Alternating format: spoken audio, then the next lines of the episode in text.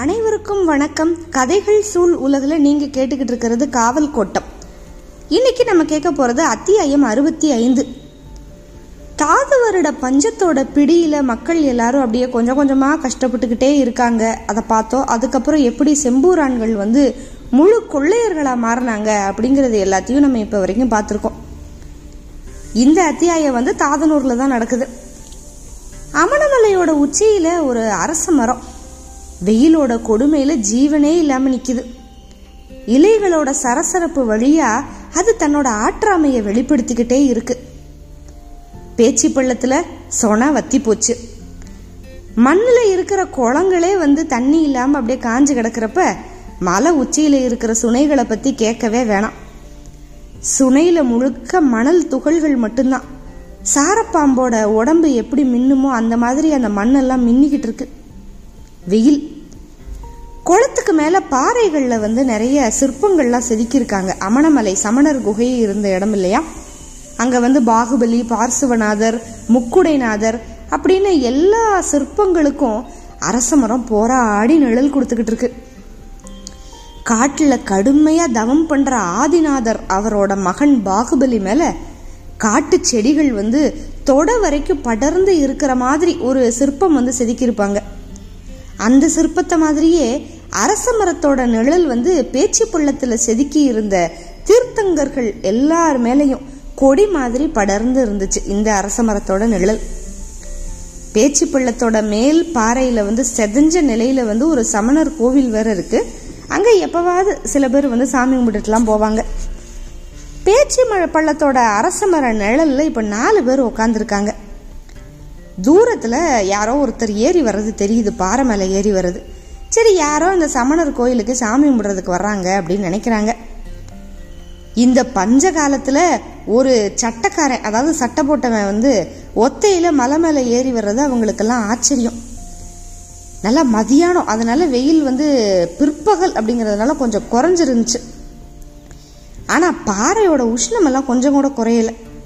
அந்த சட்டக்காரர் வந்து ரொம்ப சிரமப்பட்டு மேலே ஏறி வந்து அரச மர நிழல்ல பெருமூச்சு விட்டு உட்கார்ந்தாரு. அப்பதான் மரத்தடியில் இருக்க நாலு பேருக்கு அவர் யாருன்னு அடையாளம் தெரியுது. வேளாச்சேரி சிவப்பிரகாச பிள்ளைய தெரியாதவங்க இந்த வட்டாரத்துல இருக்க மாட்டாங்க. வேளாச்சேரி கிராமத்துல வந்து ஐயர்களுக்கு அடுத்தபடியா பெரிய சம்சாரி வந்து சிவப்பிரகாச பிள்ளை தான் அவர் இந்த வெயில்ல ஏன் இவ்வளவு தூரம் மலையேறி வரணும் அப்படின்னு ஆச்சரியமா பாக்குறாங்க. என்ன? பெரிய சம்சாரி இவ்வளவு தூரம் வந்திருக்கையே அப்படின்னு மொக்கையன் கேட்டான். பிள்ளைக்கு மேமூச்சு கீமூச்சு வாங்குது. இழைச்சிக்கிட்டே கொஞ்சம் பொறு பொறு அப்படின்னு சைகையிலே சாடை காட்டினாரு. நிதானத்துக்கு வர்றதுக்கே கொஞ்சம் நேரம் ஆச்சு. மேலெல்லாம் வேர்த்து கொட்டுது. அப்புறம் கொஞ்ச நேரம் படபடப்பெல்லாம் அடங்குனதுக்கப்புறம் உன்னை தேடிதான்ப்பா வந்தேன் அப்படின்னாரு. என்ன தேடி? என்ன இவ்வளவு தூரம்? பெரியவர் மாயாண்டி கிட்ட விஷயத்த சொன்னேன். அவர் தான் ஓம் பேர சொன்னாரு. மேலே அரச மரத்தில் உக்காந்து கறி சுட்டுக்கிட்டு இருக்காங்க. போய் பாருன்னு அனுப்புனாரு. அதே வந்தேன் அப்படின்னாரு. உட்காந்துருந்த நாலு பேருக்கு இப்போ அதை விட பெரிய ஆச்சரியம். பெரியாம்பளை எப்படி மோப்பம் பிடிச்சாரு? இங்கே கறி சுட்டுக்கிட்டு இருக்கிறது அவருக்கு எப்படி தெரிஞ்சதுன்னு தெரியல. சரி நம்ம பாறைக்கு மேலே காய போட்டிருந்த கறியில் ஒரு பங்குக்கு ஆபத்து வந்துருச்சு அப்படின்னு புரிஞ்சுக்கிட்டாங்க. மேற்கு பகுதியில் அரச மரத்து மிளாரெல்லாம் இப்போ பேச்சு பள்ளத்தோட சமண திருவுருவங்களை அப்படியே தொட்டு உரசிக்கிட்டே இருக்குது தீர்த்தங்கரர்களோட புடைப்பு சிற்பங்களுக்கு பின்னால அசோக மரம் ஒன்று இருக்கிற மாதிரி அதோட கிளைகள் வந்து அப்படி சுருள் சுருளா செதுக்கி இருப்பாங்க. பாறைகளில் செதுக்கப்பட்டிருக்கிற கிளைகள் இப்போ உண்மையிலே படர்ந்து உரசற இலைகளோட பின்ன பார்க்குது பழுப்பு ஏறி உதிர்ந்து போய் காஞ்சு கிடக்கிற இலைகள் எல்லாம் அசோக மரத்தோட கிளைகள்லேருந்து இருந்து உதிர்ந்தது மாதிரியே நிறத்திலையும் தன்மையிலையும் இருக்குது அதாவது உண்மையான இந்த அரச மரத்தோட இலைகளும் அந்த சிற்பங்களில் செதுக்கின அந்த உயிர் இல்லாத இலைகளுக்கும் எந்த வித்தியாசமும் இல்லை. அந்த அளவுக்கு பஞ்சத்தோட கொடுமை வந்து இருக்கு. கீழே சருகுகள் வந்து அப்படி சுருண்டு சுருண்டு கிடக்கிறது மாதிரியே சுருள் சுருளா அந்த சிற்பத்துக்கு கீழே வட்டெழுத்துகள் இருக்கு. பாறையோட நரம்புகள் இலைகள்லையும் மரத்தோட நரம்புகள் பாறைகள்லையும் அப்படியே ஊடுருவி கிடக்குது. காலம் மட்டும் இலைகள் மாதிரி உதிர்ந்துகிட்டே இருக்குது இங்க நடக்கிற எல்லா மாற்றங்களுக்கும் இந்த சிலைகள் அனைத்துமே மௌன சாட்சி. பேச்சு பள்ளத்தோட சமண திருத்தங்கர்களோட முக்குடைக்கு மேல மடிச்சு கிடந்த பெரிய பாறையில உரிச்சு வெட்டப்பட்ட ஆட்டுக்கறி காஞ்சிக்கிட்டு கிடக்கு. கொஞ்சம் உப்பும் மிளகாயும் சேர்த்து புரட்டி வெயிலேறி கிடக்கிற பாறைகளில் காய போட்டிருந்தாங்க. கறி துண்டுகள் சூடேறிக்கிட்டே இருக்கு. பாறை மேலே உட்காந்துருந்த ஒருத்தன் அதை குச்சியை வச்சு கிளறி விட்டுக்கிட்டே இருந்தான். மற்ற மூணு பேரும் மரத்தடியில் உட்காந்துருந்தாங்க நல்லா குடிச்சிருந்தாங்க. ஒரு பக்கம் பசியோட கிறக்க வேற. மொத நாள் மத்தியானத்துக்கு அப்புறம் அவங்க இப்போ வரைக்கும் எதுவுமே சாப்பிடலை எதுவுமே கிடைக்கல அவங்களுக்கு. இன்னைக்கு காலையில் நாகமலைக்கு வடக்கு பக்கம் இருந்து மொக்கையன் தான் ஒரு ஆட்டுக்குட்டியை தூக்கிட்டு வந்தான். உடனே மற்ற மூணு பேரும் சேர்ந்துக்கிட்டாங்க. கருப்பு கோயிலில் இருக்கிற யாரு கண்ணிலையும் படாமல் நாலு பேர் மட்டும் உரிச்சு திங்கலாம் அப்படின்னு முடிவு பண்ணி மலைக்கு வடக்கு பாறை மேலே ஏறி வந்திருந்தாங்க. அப்படி இருந்து மொக்கையை வந்து மேலரிக்கான ஒரு ஆளுக்கு வழிகாட்டி பெருசு அனுப்பியிருக்காரு.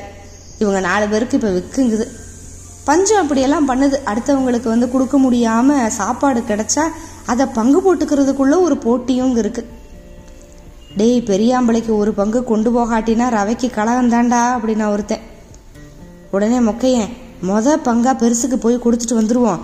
இல்லாட்டி நம்மளையெல்லாம் ஒரு வழி பண்ணிடுவாரு மனுஷன். அப்படின்னா. சரி அப்படின்னு சொல்லிட்டு இப்போ பேச்சு பள்ளத்தில் அந்த காஞ்சிக்கிட்டு இருந்த கறியெல்லாம் அஞ்சு பங்காக்கிட்டாங்க. இதை செஞ்சுக்கிட்டே பிள்ளைகிட்ட வந்த விஷயத்த கேட்டான் மொக்கையன். பசுமலை வேத கோயில் சாமியார் ஒருத்தரை கம்பத்துக்கு மேக்க மலை மேலே கொண்டு போய் விட்டுட்டு வரணும். ஒரு நல்ல காவக்காரனா சொல்லுன்னு பெருசுகிட்ட கேட்டேன். அவர் உன்னைய சொன்னார். எப்போ போகணும்? அப்படின்னா மொக்கையன். நாளை காலையில் கிளம்பணும். வேத கோயிலுக்கு வந்துரு அப்படின்னு சொல்லிட்டு பிள்ளை புறப்படுறதுக்கு தயாராயிட்டாரு. கொஞ்சம் வெயில் இறங்குனதுக்கு அப்புறம் போங்க அப்படின்னு முக்கியம் மொக்கையன்.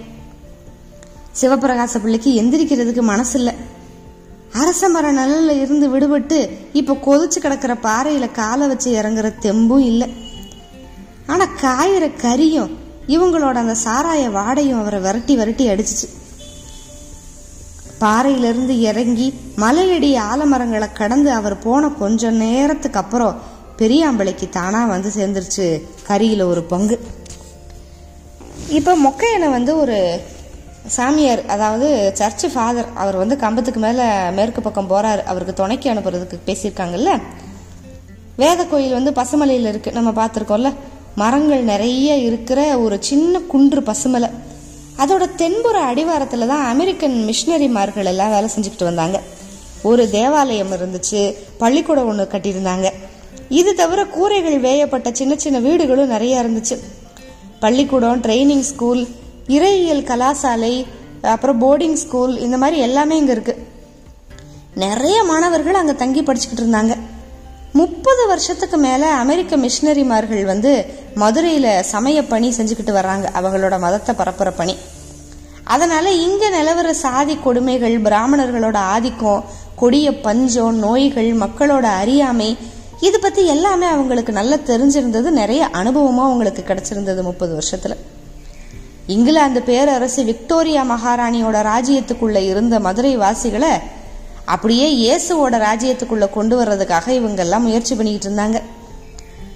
கொஞ்ச நேரம் அந்த வேலை வந்து மகாராணியோட ராஜ்ய நலன்களுக்கு முரண்பட்டதாகவும் பார்க்கப்பட்டுச்சு.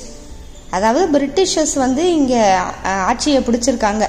ஆட்சி வந்து மதுரையோட ஆட்சி யாருக்கு கீழே? விக்டோரியா மகாராணிக்கு கீழே தான் இருக்கு. ஆனால் ஒரு பக்கம் வந்து இந்த மிஷினரிமார்கள் வந்து அவங்களோட ஆதிக்கத்துக்கு கீழேயும் கொண்டு வர்றதுக்கு முயற்சி பண்ணிக்கிட்டு இருக்காங்க. கர்த்தர் வானங்களில் தமது சங்காதனத்தை ஸ்தாபித்தார். அவருடைய ராஜரீகம் சர்வத்தையும் ஆளும். அப்படின்னு மிஷினரிமார்கள் வந்து வறுமைப்பட்ட ஏழைகளுக்காக பிரார்த்தனை பண்ணிக்கிட்டு இருக்கிறப்ப விக்டோரியா மகாராணியோட கட்டளைகள் வந்து இவங்களையும் சேர்த்து ஆட்சி பண்ணிக்கிட்டு தான் இருந்துச்சு. உருவத்தாலையும் நிறத்தாலையும் இவங்க ரெண்டு பேரும் ஒன்றா தான் இருந்தாங்க. அதாவது அரசாட்சி பண்ணுறவங்களும் சரி மிஷினரிமார்களும் சரி. ஆனால் அவங்களோட செயல் வந்து வேற வேற. அவங்களோட ஆளுகைக்கு உட்பட்ட ராஜ்யங்களோ வேற வேற தான். ஒருத்தரோட ராஜ்யம் இந்தியர்களோட ரத்தத்தை உறிஞ்சி கொழுத்துக்கிட்டு இருந்துச்சு. இன்னொருத்தரோட ராஜ்யத்தில் இயேசுவோட ரத்தத்தினால பாவங்கள் கழுவப்பட்டுக்கிட்டு இருந்துச்சு. இங்கிலாந்து ஆட்சியாளர்களுக்கும் அமெரிக்க மிஷினரிமார்களுக்கும் இடையில கண்ணுக்கு தெரியாத விரிசல் எப்பவுமே இருந்துகிட்டே தான் இருந்துச்சு. தேவகுமாரனோட ஆசையாலையும் அரசியாரோட கட்டளையினாலையும் இந்த விரிசல் வந்து பிளவாயிக்கிட்டு தான் இருந்துச்சு. சில கலெக்டர்கள் வந்து இந்த மிஷினரிமார்களோட வேலைகளுக்கு உதவியெல்லாம் பண்ணாங்க. சில கலெக்டர்கள் வந்து இது இடைஞ்சல் தர்ற ஒன்றுன்னு நினச்சாங்க. ஆனால் இதுக்கு அப்பால மிஷினரிமார்களோட வேலைகள் வந்து மக்களோட மனசில் வந்து நல்லா பதிஞ்சு இப்போ வேர் விட்டு படர ஆரம்பிச்சிருச்சு. ஏன்னா நிறைய நல்ல வேலைகள் எல்லாமே பண்ணாங்க. ராமநாதபுரம் மண்டபம் திண்டுக்கல் சிவகங்கை திருமங்கலம் கம்பம் பெரியகுளம் அப்படின்னு இந்த மிஷினரிமார்கள் வந்து நிறைய பள்ளிகள் தேவாலயங்கள் எல்லாமே கட்டியிருந்தாங்க. அமெரிக்காவில் பிறந்து அயல் நாட்டு மிஷன் குழுவில் பங்கெடுத்து உங்கள் காலடி மிதிக்கிற எவ்விடத்தையும் உங்களுக்கு கொடுத்தேன். அப்படிங்கிற ஜீவ வார்த்தையில நம்பிக்கையோட மதுரைக்கு வந்து கொளுத்துற வெயில்ல கொடிய நோய்க்கும் தப்பி வாடையே எழும்பு தென்றலே வா கந்த பிசின்கள் வடிய என் தோட்டத்தில் வீசு அப்படிங்கிற கட்டளையோட தேவ ஊழியம் செஞ்சு இறுதியில பசுமலை கல்லறை தோட்டத்துல நீ பண்ண வேண்டிய பிரயாணம் வெகு தூரம் அப்படிங்கிற வாக்குல அடக்கமானாங்க இவங்க எல்லாரும். வகுப்பறைகளை வந்து தேவாலயங்களை நோக்கி தான் வடிவமைச்சாங்க. ஏற்கனவே இருந்த உபாத்தியாயர் வீட்டு திண்ண பள்ளிக்கூடத்தை விட இந்த பள்ளிக்கூடமெல்லாம் நல்லா சிறந்ததாகவே இருந்துச்சு. பென்சில் எல்லாம் கொடுத்தாங்க. பென்சிலை வச்சு காகிதத்தில் எழுதினப்ப தான் எல்லாருக்கும் புரிஞ்சது எல்லா சாதிக்காரனுக்குமே எழுத வரும் அப்படிங்கிறது. திண்ண பள்ளிக்கூடம் இருக்கிற தெருவுக்குள்ளேயே நுழைய முடியாதவங்க கூட சீக்கிரமாக வார்த்தைகளுக்குள்ளே நுழைய ஆரம்பிச்சிட்டாங்க. மணலில் விரல் புதைச்சி எழுத்து கண்டுபிடிச்சவங்க எல்லாம் வேகமாக பென்சிலில் வந்து எழுதுனாங்க பேப்பரில். இயேசுவை நோக்கி புதிய மனிதர்களை கரையேத்திக்கிட்டே இருந்துச்சு கல்வி. எண்ணிக்கையில் அதிகமான மாணவர்களுக்கும் அதே மாதிரி சில மாணவிகளுக்கும் தினமும் படிக்கிறதுக்கு பசுமலையோட அடிவார கல்விச்சாலைக்கு வந்துக்கிட்டே தான் இருந்தாங்க. இவ்வளவு பெரிய மதுரையில மக்களை காலத்தோட வேகத்துக்கு முன்னோக்கி அழைச்சிட்டு போற ஒரே இடம் இந்த பசுமலையா மட்டும்தான் இருந்துச்சு. அதனால தெரிஞ்ச மாதிரி எதிரிகளும் நிறைய இருந்தாங்க. சனாதனிகளுக்கு வந்து பசுமலை பிசாசுகளோட கூடாரமாக தான் இருந்துச்சு. எந்த நேரம் வேணாலும் புறம் பேசுறதுக்கான இலக்காகவும் இருந்துச்சு. புதுசு புதுசாக ஸ்காலர்ஷிப் வர்றதோ மதம் மாறின புதிய கிறிஸ்தவர்களுக்காக குடியிருப்புகள் கட்டப்படுறதும் மிஷினரிமார்களோட பணிகள் அப்படியே அதிகமாகிக்கிட்டு இருக்கு. கம்பம் தாண்டி திருவாங்கூர் சமஸ்தானத்தில் வடகிழக்கு எல்லையை ஒட்டிய ஒரு பகுதியில் புதுசாக ஒரு சேசு சபையை உருவாக்கலாம் அப்படின்னு திட்டம் போட்டாங்க. சேசு சபையை சேர்ந்த பிரெஞ்சுக்காரர் ஃபாதர் ஜேம்ஸ் அங்கே போக போகிறதுக்காக இருக்கார். அவரோட காவலுக்கு போகத்தான் அந்த மொக்கையனை கூப்பிட்டுருந்தாங்க. கலாசாலையோட வாசல் முழுக்க நிழல் பரப்பி இருந்த ஒரு வேப்ப மரத்துக்கு அடியில் நாற்காலி போட்டு நாலஞ்சு பேர் உட்காந்துருந்தாங்க நடுவில் சிவபிரகாச பிள்ளை இருந்தார். பேச்சு சுவாரஸ்யத்தில் எல்லாரும் மூழ்கி இருந்தாங்க. மொக்கையன் இப்போ கலாசாலை படிக்கட்டுக்கு மேலே இடது ஓரத்தில் உட்காந்துருந்தான் முன்னால கொஞ்சம் தூரத்துல இருந்த மரத்தடியில வண்டி மாடு ரெண்டு அசை போட்டுக்கிட்டு இருந்துச்சு. இவன் மாடுகளுக்கு வைக்கல நல்லா வளவன் அமுக்கி விட்டுக்கிட்டு இருந்தான். தேவாலயத்துக்கு பக்கத்துல இருந்து ஃபாதர் ஜேம்ஸும் ரெவரன் கிளாரன்ஸும் வந்தாங்க. நாற்காலியில உட்காந்துருந்த எல்லாரும் எந்திரிச்சு நின்று வணங்கினாங்க. சிவராம பிள்ளை வந்து ஃபாதர் ஜேம்ஸுக்கு மொக்கையனை அறிமுகப்படுத்தி வச்சாரு. கீழமாசி வீதி காவக்காரன் பொன்னாண்டியை வந்து லாரன்ஸுக்கு நல்லா தெரியும். அங்க இருக்கிற தேவாலயத்துக்கான காவக்கூலியை வாங்குறதுக்கு அவன் பல தடவை லாரன்ஸை வந்து பார்த்துருக்கான். அதனால லாரன்ஸ் வந்து மொக்கையங்கிட்ட பொன்னாண்டியை பத்தி விசாரிச்சாரு. வண்டிக்காரன் வந்து மாட்டை இப்ப வண்டியில பூட்டி தயார் நிலையில பக்கத்துல கொண்டு வரான். ஜேம்ஸ் ஜேம்ஸோட ரெண்டு பேரும் அவங்களோட பெட்டிகள் எல்லாமே வண்டியில ஏத்துனாங்க. அதுக்கப்புறம் ஜேம்ஸ் எல்லாருக்கிட்டையும் விடை வாங்கிக்கிட்டு வண்டியில ஏறி உக்காந்துக்கிட்டாரு. வண்டி கிளம்பி அடிவார பாதையை நோக்கி வேகமா உருண்டு போக ஆரம்பிச்சது. பாதை இப்ப மாடுகளை கூட்டிக்கிட்டே போகுது. செம்பூர் ஆண்களை பிடிச்சாங்கல்ல அந்த கபாலி மலையோட அடிவாரத்தை கடந்து இப்ப வண்டி போய்கிட்டு இருக்கு. வண்டிக்கு பின்னால மொக்கையன் கையில கம்ப பிடிச்சிக்கிட்டே நடந்து போய்கிட்டு இருந்தான். வண்டி வந்து திருமங்கலம் சிந்துப்பட்டி போத்தம்பட்டி ஆனையூரை கடந்து கணவாய்க்கு மேலே ஏறினப்ப நல்ல இரவாயிருச்சு. கண்ணு கட்டிய தூரம் வரைக்கும் வறண்டு போன பூமி. அதோட அலங்கோலத்தை பார்த்துக்கிட்டே ஜேம்ஸ் வராரு. வண்டிக்கு பின்னால வெளியில காலை தொங்க விட்டுக்கிட்டே உட்காந்துட்டு வந்தான் மொக்கையன். ஒளியோட கடைசி கதிரு விலகுனதுக்கு அப்புறம் அந்த தருணத்துல வந்து பாதைக்கு வழியா கணவாயில ஏறிக்கிட்டு இருந்துச்சு வண்டி. முன்னால எப்பவாவது வர்ற வண்டிகள் வந்து நாலஞ்சா சேர்ந்து சேர்ந்து தான் வந்துச்சு. தனி வண்டியை பகல்ல கூட இவங்க பார்க்கவே இல்லை. இதெல்லாம் பார்க்கவும் வண்டி ஓட்டிக்கு உள்ளுக்குள்ள பயம் கூடிக்கிட்டே இருக்கு. நேரம் ஆக ஆக யா ஆயிரக்கணக்கான யானைகள் மாதிரி இருட்டு அப்படியே பொதி புதியாக இறங்கி வந்துக்கிட்டே இருக்கு. பகலில் வாங்கின வெப்பம் எல்லாத்தையும் இரவானதுமே மலை அப்படியே உமிழ ஆரம்பிச்சிருச்சு. காஞ்ச பாறைகள் காட்டு மரங்களுக்கு இடையில இருந்து வெப்பம் இப்போ நீர் ஊற்று மாதிரி அப்படியே கசிஞ்சு பெருக்கெடுத்து வருது. வெப்பத்தை சுவாசிச்சுக்கிட்டே பாரத்தை இழுத்துக்கிட்டே கணவாயோட கரடு முரடான பாதை மேலே ஏறி வந்துக்கிட்டு இருந்துச்சு மாடை மாடுகள். வாயிலிருந்து நுர தள்ளுது. மொத்த கணவாயிலே இருந்த ஈரப்பசை இந்த வாயிலிருந்து தள்ளுற நுர மட்டும்தான். வண்டியை கொஞ்சம் நிப்பாட்டிட்டு வேற வண்டி ஏதாவது வந்ததுக்கு அப்புறம் சேர்ந்து போவோமே அப்படின்னு நான் வண்டி ஓட்டி. தனியா போறதுக்கு எல்லாருக்குமே பயம். ஜேம்ஸுக்கும் சரின்னு தோணுச்சு. ஆனா மொக்கையனோட கவலை வந்து வேற மாதிரி இருந்துச்சு. அடுத்த வண்டிக்கு வந்தா அதுக்கும் சேர்த்து நம்ம காவை காக்க வேண்டியது இருந்துச்சுன்னா அப்படின்னு யோசிச்சான். அப்புறம் பின்னால இருந்து சட்டுன்னு இறங்கி வண்டியை விடப்பா வேகமா அப்படின்னு சொல்லிக்கிட்டே வண்டிக்கு முன்னால வந்து விறுவிறுவிறு நடக்க ஆரம்பிச்சிட்டான். கும்முன்னு இருந்த கணவாய் இருட்டுக்குள்ள பழக்கப்பட்ட அடவிக்குள்ள போற மாதிரி துல்லியமா அவன் கால் போகுது. அவனுக்கு பின்னால் இப்ப மாடுகள் வந்துகிட்டே இருக்கு. ஜேம்ஸ் கண்ணிமைக்காம முன்னால போற மொக்கையனை பார்த்துக்கிட்டே இருந்தாரு. தான் தண்ணி ஊத்தி வளர்த்த செடிகளுக்கு இடையில வாஞ்சையோட நடந்து போற தோட்டக்காரை மாதிரி அவன் இருட்டுக்கு இடையில நடந்து போய்கிட்டு இருந்தான். ரெண்டு பக்கமும் செழிச்சு நிற்கிற பயிர் மாதிரி இருட்டு இருந்துச்சு. வண்டியை இழுத்துட்டு வந்த மாடுகள் கூட அந்த பக்கமும் இந்த பக்கமும் திரும்பி அந்த பயிரோட தொகைகளை தின்றல. அவ்வளவு கவனமா மாட்டையும் வண்டியையும் நடத்திட்டு போனான். கொஞ்சம் இடைவெளி கூடி போனா கூட இருட்டுக்குள்ள மொக்கையை மறைஞ்சிருவான். அப்படி ஒரு சரியான இடைவெளியில வண்டி போய்கிட்டே இருக்கு. நடந்து போற மொக்கை அளவுக்கு வண்டி ஓட்டிக்கும் வேர்த்து கொட்டுது. வேணாம்ப்பா ஓரங்கட்டி நிப்பாட்டிடலாம். அப்படின்னு சொல்லவும் முடியாம ஓட்டவும் மனசு இல்லாம உள்ளுக்குள்ள நடுக்கத்தோட அக்கம் பக்கம் திரும்பாம நேர பார்த்து போய்கிட்டே இருந்தான். இப்ப கணவாயோட இறக்கம் சக்கரமெல்லாம் வேகமா உருளுது. கொஞ்சம் தூரத்துல முன்னால வண்டி வர்றதெல்லாம் தெரியுது. முன்னால வந்த காவக்காரனோட குரல் ஏறி வருது.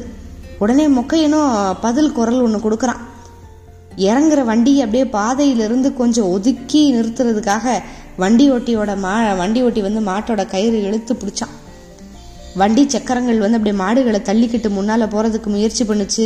மாட்டோட காலு அப்படியே விரைச்சி போய் புழுதியை சரிச்சு மண்ணுக்குள்ளே இறங்குது. கயிறை பிடிச்சி இழுக்கிறாங்கல்ல? அதை இழுவையில் வந்து கொம்புகள் அப்படியே திமிழில் உரச மூக்குகள் அப்படியே அண்ணாந்துக்கிட்டு ஒரு வழியாக மாடு நிற்கிது பாதையிலிருந்து கொஞ்சம் ஒதுங்கி கொடுத்ததும் ஏறுற வண்டியெல்லாம் இவங்களை கடந்து போச்சு. வரிசையாக மூணு வண்டி. முன்னால் ரெண்டு காவக்காரவங்க வந்து கையில் கம்போட போய்கிட்டு இருந்தாங்க. மொக்கையனும் அவங்கள வந்து இருட்டுக்குள்ள ஏதோ பேசிக்கிட்டே எதிர் எதிர் திசையில விலகி போறத வண்டிக்குள்ள இருந்து ஜேம்ஸ் பாத்துக்கிட்டாரு. ஆனா என்ன பேசினாங்க அப்படின்னு பிடிபடல. மொக்கையன் கையில கம்ப பிடிச்ச வாக்குல இருட்ட ரெண்டு கூரா பிளந்துகிட்டே விறு விறு விறுன்னு போய்கிட்டு இருந்தான். சக்கரங்கள் உருண்டோட வண்டிக்கு பின்னால பெரும் கணத்தோட இருள் துரத்தி வந்துகிட்டு இருந்துச்சு. ஜேம்ஸ் இயேசுவை பிரார்த்தனை பண்ணிக்கிட்டே வந்தாரு. அவருக்கு சங்கீதத்தோட வரிகள் ஞாபகம் வந்துச்சு. உமது கோலும் உமது தடியும் என்னை தேற்றும். இப்படியே வந்தவங்க இரவு முத நாள் இரவு வந்து ஆண்டிப்பட்டி சத்திரத்தில் தங்கிட்டு மறுநாள் இரவுக்குள்ள கம்ப வந்துட்டாங்க. அங்கேருந்து ஒரு சின்ன தேவாலயத்தில் பிரார்த்தனை பண்ண ஜேம்ஸ் அன்னைக்கு இரவு அங்கேயே தங்கிக்கிட்டாரு. மொக்கையன் கம்பம் காவக்காரை வல்லாங்கனை போய் பார்த்துட்டு காலையில் வர்றேன் அப்படின்னு சொல்லிட்டு போனான் ஊரோட வடக்கு பக்கம் இருந்த வல்லாங்கை வீட்டுக்கு மொக்கையன் போனப்போ நல்லா இருட்டுச்சு. அடையாளம் தெரியாமல் வல்லாங்கனோட மனைவி முழிக்கிறான் ஏன் மதினி நான் தான் ராசு அப்படின்னா. வா விழுந்தா வா வா என்ன இவ்வளவு தூரம்? அப்படிங்கிறவன் கிட்ட விஷயத்தெல்லாம் சொன்னான் மொக்கையன். வல்லாங்கே நேற்று சாமத்துக்கு மலைக்கு வேட்டுக்கு வேட்டைக்கு போனவன் இன்னும் வரல அப்படின்னு சொன்னான் வெளியில போயிருக்க ரெண்டு மயங்களும் கொஞ்ச நேரத்துல வந்துருவாங்க அப்படின்னு சொன்னான் சம்சாரித்தனை பூரா போச்சுப்பே. காவை பூரா அழிஞ்சு போச்சு. மலையில இருக்கிற ஜீவாத்திகளை நம்பித்தான் புழைச்சிக்கிட்டு இருக்கோம். இங்கேயே மழை தண்ணி இல்லையே. ஊர்ல சனக்காடு என்ன பாடுபடுதோ அப்படின்னு மொக்கையங்கிட்ட மதினி புலம்ப ஆரம்பிச்ச கொஞ்ச நேரத்துல வல்லாங்கனோட மூத்த மகன் ஆண்டிச்சாமியும் இளையவன் கொடிவேருன்னு வந்து சேர்ந்தாங்க. மொக்கையனும் ஆண்டிச்சாமியும் ஒத்த வயசுக்காரவங்க. சின்ன வயசுல மலையடி கருப்பு கோயில்ல கல்லெறிஞ்சு விளையாடுறதுல ரெண்டு பேரும் கெட்டிக்காரவங்க. அப்படியே சின்ன வயசு பத்தி எல்லாம் பேச ஆரம்பிச்சாங்க. மாயாண்டி பெருசு எப்படி இருக்காரு அப்படின்னு விசாரிச்ச ஆண்டிச்சாமி அவர் தான் அந்த சின்ன பசங்களுக்கெல்லாம் கல்லையெல்லாம் எரிய சொல்லி பழக்கப்படுத்துவார்ல? குறைஞ்சது ரெண்டு ஆலமரங்களை தாண்டி கல் போகலைன்னா அவருக்கு வர்ற கோவத்துக்கு அளவே இருக்காது. மூணு ஆலமரத்தை தாண்டி கல் எரியறவனோ ஒரே எரியில ரெண்டு பணங்காயையாவது உதுக்குறவனும் அன்னைக்கு வந்து அவரோட செல்ல பிள்ளைங்க. மொக்கையனும் ஆண்டிச்சாமியும் பல நாள் மாயாண்டி பரிசுக்கு செல்ல பிள்ளைகளாவே இருந்திருக்காங்க. சின்ன பசங்க கல் எறிகிற தூரத்துக்கு நடுவயசுக்காரவங்க கம்பெறிவாங்க. எல்லாத்துக்கும் கை நேர்த்தி சொல்லி கொடுப்பாரு மாயாண்டி பெருசு. பெருசு இப்ப ரொம்ப தளர்ந்து போச்சு. கருப்பு கோயிலே தான் இருக்கு அப்படின்னு சொன்னா மொக்கையன். ஊர்ல இருக்கிற எல்லாருடைய சௌக்கியத்தை விசாரிச்சாங்க. வந்த விருந்தாடிக்கு கஞ்சி ஊத்தி கொடுத்தா வல்லாங்கனோட மனைவி. ஆண்டிச்சாமியும் அவனும் இரவு முழுக்க பேசிக்கிட்டு இருந்தாங்க. நடிச்சாமத்துக்கு அப்புறம் தூரத்துல நாய் குறைக்கிற சத்தம். அப்பே வருது அப்படின்னு நான் கொடிவேறேன் கொஞ்ச நேரத்துல முள்ளம்பண்ணி உன்னை தூக்கிட்டு வந்தான் வல்லாங்க. நாய்கள் ரெண்டுக்குமே நல்ல ரத்த காயம். ரெண்டு முள்ளு செவல நாய்க்கு மேலே நல்லா குத்தி இருந்துச்சு. முற்றத்தில் தெரிஞ்ச விளக்கு ஒளியில் அந்த காயத்தை எல்லாம் பார்த்தாங்க. ரெண்டு நாயும் சேர்ந்து முள்ளம்பன்றியோட பின்னங்கால்களை பிடிச்சி ரெண்டை கிழிச்சு அப்படியே மேலெல்லாம் ஒழுக ஒழுகரா வல்லாங்க தூக்கிட்டு வந்திருந்தான். ரெண்டு நாள் வேட்டை. அதனால ரொம்ப களைச்சு போய் வந்திருந்தான். ஆனால் மொக்கையை வந்து வல்லாங்கனுக்கு வச்சிருந்த கஞ்சியை மொக்கையனுக்கு கொடுத்துட்டாங்க. அதனால வல்லாங்கனுக்கு கொடுக்கறதுக்கு ஒண்ணுமே இல்லை. கூழ் காய்ச்சின சட்டியில ஒட்டி இருந்த பக்கையெல்லாம் சுரண்டி போட்டு தண்ணி ஊத்தி கொண்டு வந்து கொடுத்தா மனைவி. வந்த விஷயத்த மொக்கையங்கிட்ட கேட்ட வல்லாங்க மலைக்கு மேல அணை கட்டுறாங்களாம் இங்க பஞ்சத்துல பொழைக்க முடியாத சனமெல்லாம் மேலதான் வேலைக்கு போறாங்க. இவங்க ரெண்டுல ஒருத்தனை அங்க அனுப்பலாம்னு நினைச்சுக்கிட்டு இருக்கேன். நாளைக்கு நீ போறப்ப உன்னோட நானும் வந்து அங்க நடக்கிற வேலையை பார்த்துட்டு வந்துடுறேன் அப்படின்னா. மறுநாள் காலையில ஜேம்ஸ் கிட்ட வல்லாங்கனை பத்தி சொன்னா மொக்கையன். ரெண்டு பேரும் முன்னால நடக்க வண்டி மேற்கு மலையை நோக்கி போச்சு. காலையில உற்சாகத்துல மாடுகளோட அடி வைத்து அப்படியே கால் பெருவ பெருவரல்களால் குத்தி கைத்து அப்படியே சுண்டு நான் வண்டி ஓட்டி. குத்துப்பட்ட நாய்க்கு மறக்காம பச்சலையை பிழிஞ்சு விடு அப்படின்னு சம்சாரத்துக்கிட்ட சொல்லாம வந்துட்டனே அப்படின்னு புலம்பிக்கிட்டே நடந்தா வல்லாங்க. அணக்கட்டுறது வேற ஒன்றும் இல்லை. நம்ம பெரியார் டேம் டேம் பென்னிக்குக்கு கட்டினது. அந்த அணையோட வேலை வந்து அப்பதான் ஆரம்பிச்சிருக்கு. இப்போ வந்து நம்ம ஒரு சுவாரஸ்யமான ஒரு கடிதம் ஒன்று பார்க்க போகிறோம் ஆயிரத்தி எண்ணூற்றி எழுபத்தி ஐந்தாம் வருஷம் எழுதப்பட்ட ஒரு கடிதம். தேக்கடையிலிருந்து ஃபாதர் ஜேம்ஸ் எழுதிய கடிதம். கிறிஸ்துவில் மிகவும் பிரியமான சகோதரருக்கு ஜூன் மாதம் ஐந்தாம் தேதி நான் இவ்விடம் வந்தடைந்தேன். வந்ததிலிருந்து தொடர்ச்சியாக அடுத்தடுத்த வேலைகளில் கவனம் செலுத்த வேண்டியிருந்ததால் உங்களுக்கு கடிதம் எழுதுவதில் தாமதமாகிவிட்டது. நான் சிலோனிலிருந்து பசுமலையை வந்து அடைந்த பின் அங்கு மிஷினரிமார்கள் பணிகளை கண்ணுற்று அளவற்ற மகிழ்ச்சிக்கு உள்ளானேன். மண்டபம் சபையில் ஏற்பட்ட சோர்வு என்னை விட்டு அகன்றது.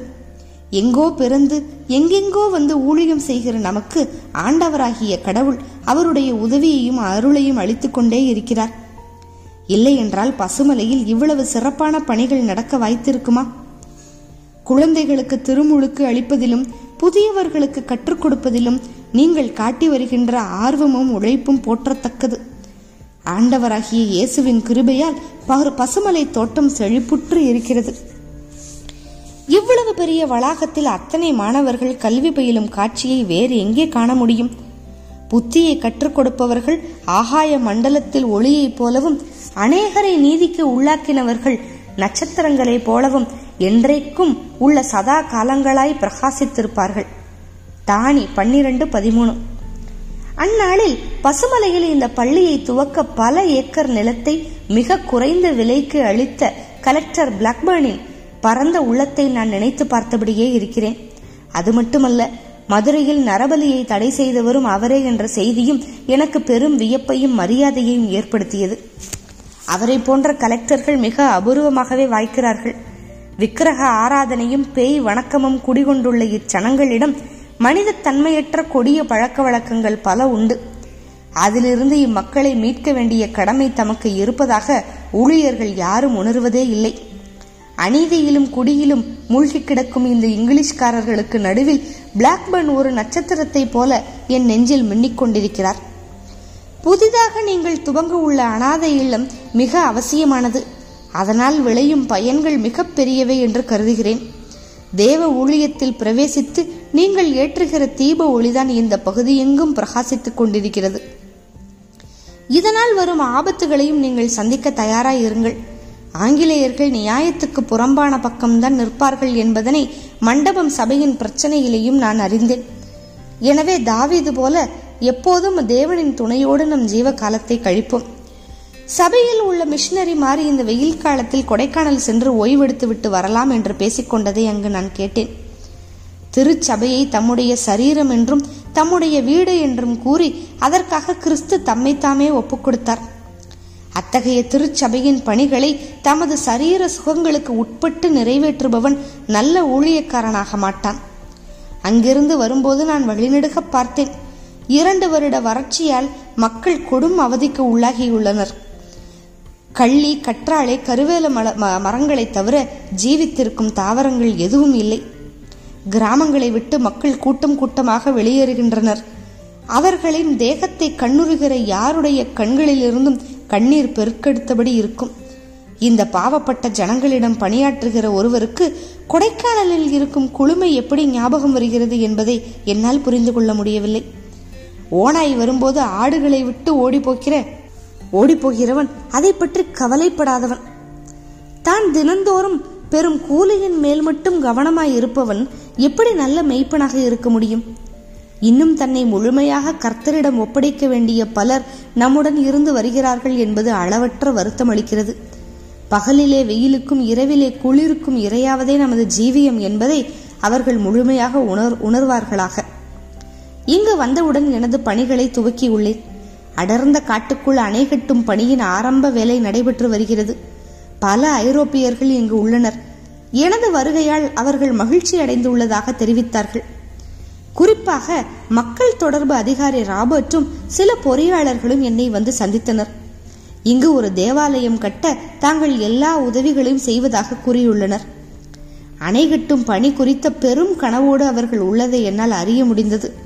அவர்களிடம் பசுமலையில் நடைபெற்று வரும் அமெரிக்கன் சபையின் செயல்பாடுகளை விரிவாக எடுத்து கூறினேன். அடுத்த முறை மதுரைக்கு வரும்பொழுது பசுமலைக்கு கண்டிப்பாக சென்று பார்ப்பதாக கூறியுள்ளார்கள். கடைசியாக நீங்கள் அனுப்பிய காவல்காரனை பற்றி குறிப்பாக எழுத வேண்டும் என்று நினைக்கிறேன். அவன் எனக்கு ஒரு புதிர் போலவே இருந்தான். அவன் என்னை விட்டு சென்று இருபது நாட்கள் ஆகிறது. ஆனால் அவனை பற்றி பல முறை நினைத்திருக்கிறேன். நான் சிலோன் தீவில் பயணம் செய்த பொழுது சேச சபையைச் சேர்ந்தவர்கள் காவல்காரர்களை நியமித்து தந்தனர்.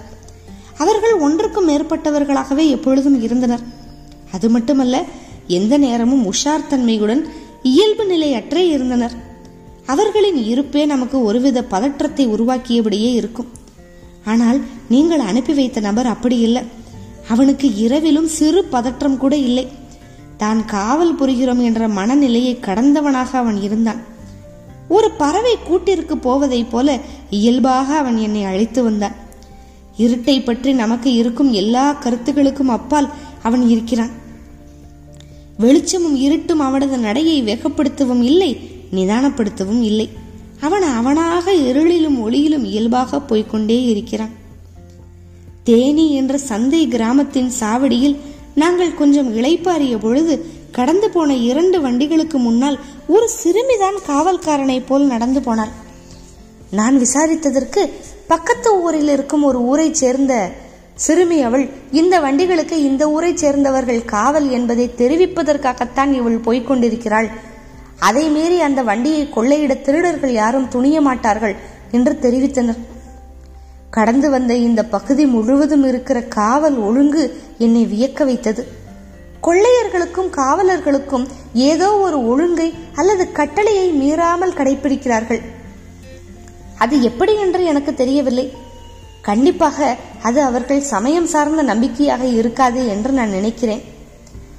நாங்கள் வரும் வழியில் திருமங்கலம் சிந்துப்பட்டி என்ற இரண்டு சிறிய ஊரிலும் புறச்சமய பெருங்கோவில்கள் இருந்தன.